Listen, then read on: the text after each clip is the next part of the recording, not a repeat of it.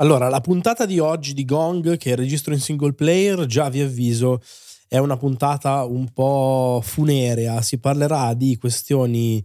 abbastanza tristi, eh, su cui però c'è in effetti parecchio da dire. Partiamo con non l'argomento principale, a quello lasciamo un pochino più spazio nella seconda parte dell'episodio, ma eh, andiamo a commentare l'ennesima eh, triste vicenda in un anno veramente complicato in cui pensate ehm, tantissime persone hanno, hanno perso il, il, lavoro quest'anno nell'industria dei videogiochi. Addirittura 9.000 eh, persone eh, assunte in questa industria, ovviamente a livello eh, globale, appunto, non hanno più eh, un, un posto di lavoro eh, layoff, come si dice in inglese, che hanno colpito tantissime aziende diverse, si passa da Uh, Unity a Epic per arrivare per esempio ad Amazon, arrivando poi a uh, nomi come Xbox Game Studios, Sony Interactive, CD Projekt, Ubisoft, Riot Game, Blizzard. Ce ne sono veramente veramente tantissime. Digital Bros anche. Gli ultimi, appunto, sono uh, inglesi e sono mh, mm, i ragazzi di Free Radical Design. Uh, lo studio chiude ufficialmente, ha chiuso ufficialmente ieri, dopo essere stati rifondati, uh, richiamando insieme, diciamo, quello che era stato il team originale per ripresentare una versione nuova della saga di Time Splitters che aveva fatto furore in epoca PlayStation 2. Ebbene, prima ancora di riproporre questo ritorno sulle scene eh, molto molto atteso dai fan, de- definitivamente lo studio chiude i battenti e lascia a spasso 80 persone. È l'ennesima decisione, stavolta vittima, diciamo, oltre che della precarietà di questa industria. Eh, sicuramente in questa chiusura c'è lo zampino vero e proprio di Embracer che eh, aveva acquisito il tutto e aveva dato di fatto il via a questi lavori, salvo poi appunto arrivare ad una chiusura che era stata in realtà ventilata eh, una ristrutturazione più che una chiusura nelle scorse settimane e che purtroppo trova un triste riscontro con quello che è successo. Eh, Embracer appunto ha scelto di eh, sbaraccare baracca e burattini, scusate la ripetizione, di chiudere quindi eh, lo studio e eh, si sa che nell'industria inglese hanno cercato un po' di eh, ritrovare un posto le varie figure assunte all'interno di quel team. Eh, ricordiamo che il team originale, Free Radical, era stato formato nel 1999 e poi era stato chiuso nel 2008, salvo poi appunto essere rifondato a maggio del 2021 proprio con l'idea di riportare in scena Time Splitters. Purtroppo va così, eh, in questo caso difficile ipotizzare, diciamo, eh, quelle variazioni mh, a livello proprio di assunzioni che fanno parte un po' dei cicli naturali dello sviluppo legato al mondo dei AAA. Qui di certo c'è una cattiva gestione, anche perché se vai a rifondare addirittura uno studio eh, di quasi 100 persone con l'idea di riportare in auge un franchise che per carità aveva comunque delle sfide di fronte, eh, perché Time Splitters può essere ricordato da alcuni, ma oggi il valore dell'IP è sicuramente discutibile comunque diciamo che se il tuo piano, la tua visione è quella, perlomeno provaci, ecco, non eh, sbaraccare tutto prima di aver fatto almeno un tentativo. È andata così, ennesima, ripeto, vittima della cattiva gestione di Embracer. Vedremo cosa succederà l'anno prossimo perché eh, purtroppo il, il, sentore, in questo caso poi specifico, è che eh, questo gruppo tentacolare che diciamo ehm, è arrivato dopo quello che sulle ceneri di THQ Nordic abbia fatto il passo più lungo della gamba e tante persone adesso stiano pagando degli investimenti e in generale proprio una strategia aziendale molto confusa e con poche idee alle spalle. Altrettanto problematica, eh, forse addirittura più di così, è invece eh, la faccenda di The Day Before, che è un videogioco di cui si parla da qualche tempo eh, e che è diventato protagonista proprio in questi giorni di un uh, vero e proprio scandalo. Uh, di mezzo c'è quella che mh, mm, potrebbe essere semplicemente definita una truffa, anche perché tale appare eh, in effetti, che riguarda uno studio russo eh, che si chiama Fantastic, scritto Fantastic, ok? Uh, facciamo un riassunto perché c'è parecchio da dire e eh, ne sono successe veramente di ogni. Allora, eh, Lo studio è stato ufficialmente fondato nel 2015 e era uno sviluppatore poco noto ai più. Nel eh, 2021, eh, dal nulla, eh, si presentano un, con un trailer eh, fenomenale, eh, un trailer in teoria in game, in cui mostrano questo MMO open world con un'idea di apocalisse zombie in quel di New York durante Natale che sembrava tantissimo un promettente miscuglio tra The Division, soprattutto il primo, se vi ricordate, aveva proprio la stessa ambientazione, e The Last of Us, dal quale andava a riprendere in maniera veramente brutale eh, sia la UI che eh, tutta una serie di eh, idee legate appunto al crafting. Diciamo che quello che si era visto allora tramite IGN First, eh, il portale americano aveva avuto un'esclusiva che poi si è ripetuta anche in una seconda occasione e poi anche eh, la comunicazione del gioco è stata spinta da Nvidia che aveva mostrato anche recentemente le differenze tra eh, il gioco con il ray tracing eh, attivo e spento. Diciamo che il gioco aveva saputo calamitare proprio l'attenzione eh, nonostante il eh, trascorso fumoso del team, sembrando una cosa semplicemente troppo bella per essere vera. Con diciamo però un asterisco importante, nel senso che tante volte abbiamo visto nel mondo dei videogiochi spuntare dal nulla eh, dei, dei, progetti meravigliosi che eh, lasciavano quantomeno sospetti. Faccio due nomi, uno è già stato pubblicato e ci è piaciuto peraltro tantissimo, che è Atomic Heart, l'altro arriverà ufficialmente il prossimo 20 di agosto, ma lo abbiamo provato alla Gamescom che è Black Myth Wukong. In entrambi i casi si è sempre andati sul chi va là e noi che lo sapete siamo sempre eh, parecchio attenti a non farci prendere dall'entusiasmo, essendo oramai due vecchi scorreggioni, eh, abbiamo sempre detto mi raccomando aspettate, vediamo, non preordinate, eh, sembra tutto troppo bello per essere vero. Nel caso di Atomic Heart effettivamente lo era, eh, lo stesso Wukong, ovviamente aspettiamo di poterlo giocare in maniera completa, ma alla Gamescom si è presentato in una forma smagliante, tanto è vero che si è aggiudicato anche uno dei nostri award. E diciamo che questi sono sicuramente due esempi virtuosi di due realtà che hanno saputo distinguersi nonostante delle premesse eh, come minimo particolari, in particolare anche, scusate la ripetizione, per quanto riguarda Atomic Hearts, eh, Art, no, no, non c'è la S, Atomic Art, ehm, c'era stata anche una storia strana di un launcher su siti russi di eh, fondi non troppo chiari, ben prima delle questioni legate all'invasione russa dell'Ucraina, che hanno poi visto spostare lo studio altrove. Comunque, in quei casi diciamo che almeno eh, la ciccia sembrava esserci, forse era troppo bello per essere vero. Nel caso di The Day Before il gioco sembrava da un lato incredibilmente spinto a livello tecnico e dall'altro però anche paurosamente derivativo, completamente privo invece di quelle idee, di quello slancio artistico, di quell'estro che potentemente sorreggono sia Atomic Heart che appunto Wukong. E già lì io avevo sempre detto, attenzione perché secondo me se sei bravo a fare qualcosa, comunque come minimo ci metti del tuo, ci sta a ispirarsi, ci sta a provare ad essere il mix tra A e B, se A e B sono due giochi di successo, magari un pochino lontani tra loro, ma comunque qualcosina di tuo, se hai quel talento lì, ce lo devi mettere. E in questo caso invece non sembrava esserci. Arriviamo a, eh, diciamo, se non oggi, a qualche mese fa. Nel frattempo questo The Day Before ha almeno un paio di ritardi e soprattutto eh, accumula tutta una serie di trailer sempre più preoccupanti. Il gioco invece che vedersi meglio si vede sempre peggio, nel senso che a parte che viene ridimensionato in maniera netta a livello tecnico, ma soprattutto perde tutta una serie di eh, spunti che erano stati annunciati legati per esempio all'esplorazione con i veicoli, legati ad un certo tipo di interazione con l'ambiente, legati anche banalmente al fatto che eh, gli scenari sembrassero desolanti nella loro vuotezza assoluta. A fare da corollario a questo, questo insieme non troppo incoraggiante ci sono state anche delle dichiarazioni che sono arrivate eh, grosso modo l'anno scorso legate allo sviluppo in sé per sé del gioco. Il publisher di questo titolo si chiama Maitona,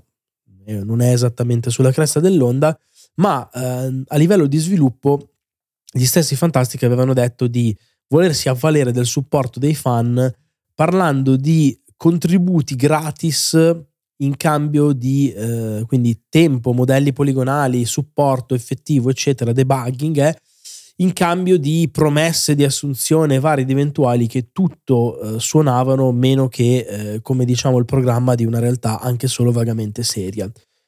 E infatti, e infatti che succede? Succede che il titolo eh, viene alla fine pubblicato, titolo che, ripeto, poi si era attirato tante attenzioni, era stato anche eh, molto molto preordinato su Steam, gioco che arriva eh, in formato early access a 39 euro, viene pubblicato eh, sul finire della settimana scorsa, proprio durante tra l'altro eh, i The Game Awards, e che succede che quello che alla fine ci si trova davanti è un gioco completamente diverso, è un gioco che addirittura non è un MMO, ma è, diventa un extraction shooter comunque desolato e desolante nella quantità di persone che si possono trovare e anche un po' di nemici. Ed è un gioco che inizia con un battage mediatico importante a ricevere eh, un backlash importante e quindi eh, accumula, pensate, il record assoluto di recensioni negative su Steam. Il consenso è proprio estremamente negativo. Le persone iniziano a chiedere rimborsi. Il gioco comunque vende 200.000 copie, che in pochissimi giorni sono davvero davvero tante. La questione dell'early access sembra chiaramente un grande escamotage per provare a giustificare un gioco impresentabile e soprattutto senza un piano di sviluppo vero e proprio, cioè non è un gioco che viene lanciato in divenire e che vogliono in qualche misura sistemare. Al contrario, si scopre che addirittura è stato pubblicato con tutta una serie di asset presi dallo store della Real Engine riciclati, eh, cambiati di pochissimo o a volte nemmeno quello, ma soprattutto arriva nella serata di ieri il grande colpo di scena, eh, con un tweet e tutta una serie di comunicazioni sui social. La stessa Fantastic annuncia dopo otto anni di attività l'improvvisa chiusura dello studio. Dicono che The Day Before eh, non ce l'ha fatta a livello finanziario, quindi per loro è impossibile continuare, che sono sommersi dai debiti e che nonostante i grandi sforzi eh, il gioco che avevano in mente non solo non è arrivato, ma soprattutto non arriverà mai. Loro dicono che in realtà non hanno preso nessun soldo concreto dal pubblico e che eh, in generale hanno lavorato per cinque anni senza sosta, non riuscendo semplicemente a eh, dar fede alla loro visione. Quello che succede nel frattempo è che ovviamente la gente inizia poi a chiedere rimborsi in massa su Steam, si parla di 90.000 rimborsi, eh, il gioco al momento non è più eh, preordinabile in nessuna misura, ma eh, si può fare un discorso legato a prima di tutto quello che sarà il futuro, anche perché sembrerebbe che eh, gli stessi Fnatic non fossero del tutto, diciamo, nuovi a pratiche di questo tipo e addirittura, questo ve lo dico in divenire perché eh, non c'è ancora la certezza assoluta, ma parrebbe proprio che abbiano semplicemente, oltre ad aver fatto sparire retroattivamente prima le indicazioni sul gioco eh, MMO, addirittura adesso il gioco è diventato un titolo single player, pensate per non dover nemmeno pagare i server,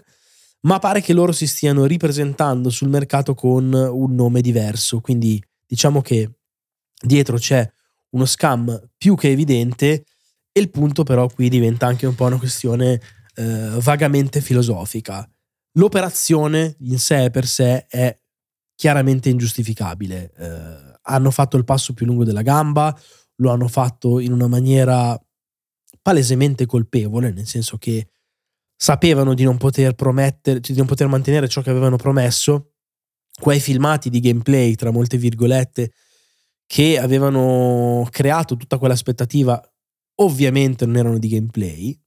Viene da dire che sorpresa, perché in realtà secondo me bastava avere un minimo di percezione dell'industria per snasare un po' eh, l'odore di sterco. E al di là di tutto, quello che eh, succede è che chiaramente c'è stata un'operazione in cui loro eh, hanno provato o stanno provando a scappare con il malloppo, perché al di là eh, dei, delle vendite importanti e di chi poi lo ha comprato per meme, perché in questi pochissimi giorni, diciamo, di eh, presenza sullo store, comunque il gioco a suo modo era diventato una specie di tormentone.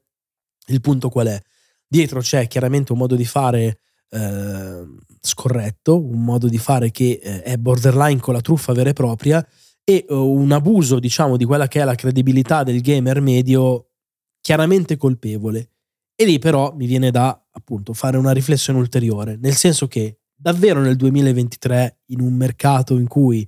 esiste Twitch, esistono le recensioni degli utenti, eh, ci sono i social network, c'è un'esposizione davvero mediatica, senza precedenti dei prodotti, ci si può, tra virgolette, fidare, si può comprare a scatola chiusa, si può cascare così su due piedi in eh, un, quella che di fatto è una trappola, eh, chiaramente studiata a priori nella maniera, eh, in una maniera così naif e senza condividere delle colpe. Qui è anche una questione un po' personale. La mia risposta a livello proprio soggettivo è no, nel senso che eh, non trovo che sia giustificabile una colpa del genere quando una cosa sembra troppo bella e eh, qualcosa non torna ti dovrebbe venire la mosca al naso come si suol dire e trovo che l'acquisto eh, incauto di chi semplicemente si è fatto fregare per quanto mi riguarda si avvicina pericolosamente anzi per me è proprio la stessa cosa di quelli che pagavano eh, il sale a Vanna Marchi, nel senso che se sei fondamentalmente un fesso, se ti fai raggirare in quel modo, non sto mai giustificando chi lo fa, che chiaramente è uno stronzo e ha delle colpe a monte. Però diciamo che è il matrimonio perfetto tra il fessacchiotto che vuole farsi abbindolare, che vuol credere che sia facile eh, sviluppare dal nulla un mix tra The Last of Us e The Division e chi a monte chiaramente sta facendo un'operazione profondamente scorretta. Vedremo che cosa succederà, anche perché, ripeto, Steam nel frattempo ha bloccato le vendite del gioco, sta consentendo rimborso anche oltre le canoniche due ore, che sono la soglia prevista per appunto avere dei rimborsi su Steam per qualsivoglia ragione. È chiaro che, secondo me, qui stanno puntando comunque a provare a fare un'operazione anti-sgamo, nel senso che eh, non il 100% delle persone magari eh, chiederà un rimborso, bisogna capire anche se hanno ricevuto loro durante lo sviluppo, ed è molto probabile che sia così, eh, qualche tipo di sovvenzione statale da privati, da qualche magari acceleratore, vai un po' a sapere. Eh, di certo che c'è tanta puzza di marcio che, eh, come posso dire, aleggia attorno a questo progetto. Non è la prima volta che succede, io ricordo sempre eh, l'illusione collettiva che per fortuna è stata abandoned, nel senso che dico per fortuna perché non se n'è mai più parlato di quella schifezza legata al megalomane che risponde al nome di Asan Karaman, che vi ricorderete forse per un certo periodo aveva fatto finta di far credere alle persone che fosse un nuovo Silent Hill con dietro Kojima. C'era stata quell'app pubblicata addirittura su PlayStation con 8 secondi di scarpa che passava davanti a una telecamera tutto sparito nel nulla e anche lì la puzza di scam era fortissima, nonostante forse questo è anche un fenomeno sociale di cui si può parlare, la voglia delle persone di aggrapparsi e credere disperatamente a qualcosa, cioè anche in questo caso ci sono degli utenti che stanno arrivando addirittura a difendere sviluppatore publisher, che stanno dicendo no, però bisogna vedere, era giusto comunque dargli fiducia. Ragazzi, aprite gli occhi, come dicevamo anche e soprattutto già nell'inizio di questa puntata, sviluppare videogiochi è un'attività complicatissima, è difficile anche eh, far quadrare i conti, soprattutto quando si hanno ambizioni del genere. Non stavamo parlando del fenomeno indie che dal nulla sbuca e eh, fa i milioni, penso per dire quello che era successo all'epoca con Minecraft. Stiamo parlando di un gioco che comunque aveva un certo tipo di ambizioni, al di là della formula dell'early access chiaramente ciò che è stato presentato semplicemente eh, non riesce a essere accettabile eh, in nessuna misura. E quindi mi raccomando state molto attenti. Di media non preordinate nulla se non siete davvero sicuri se non volete eh, supportare in un certo modo gli studi. Magari nel caso comprate al day one perché è chiaro che comprare al day one rispetto a comprare tre mesi dopo ha un peso diverso nelle scelte commerciali e in quello che è il ritorno economico per appunto sviluppatore e publisher.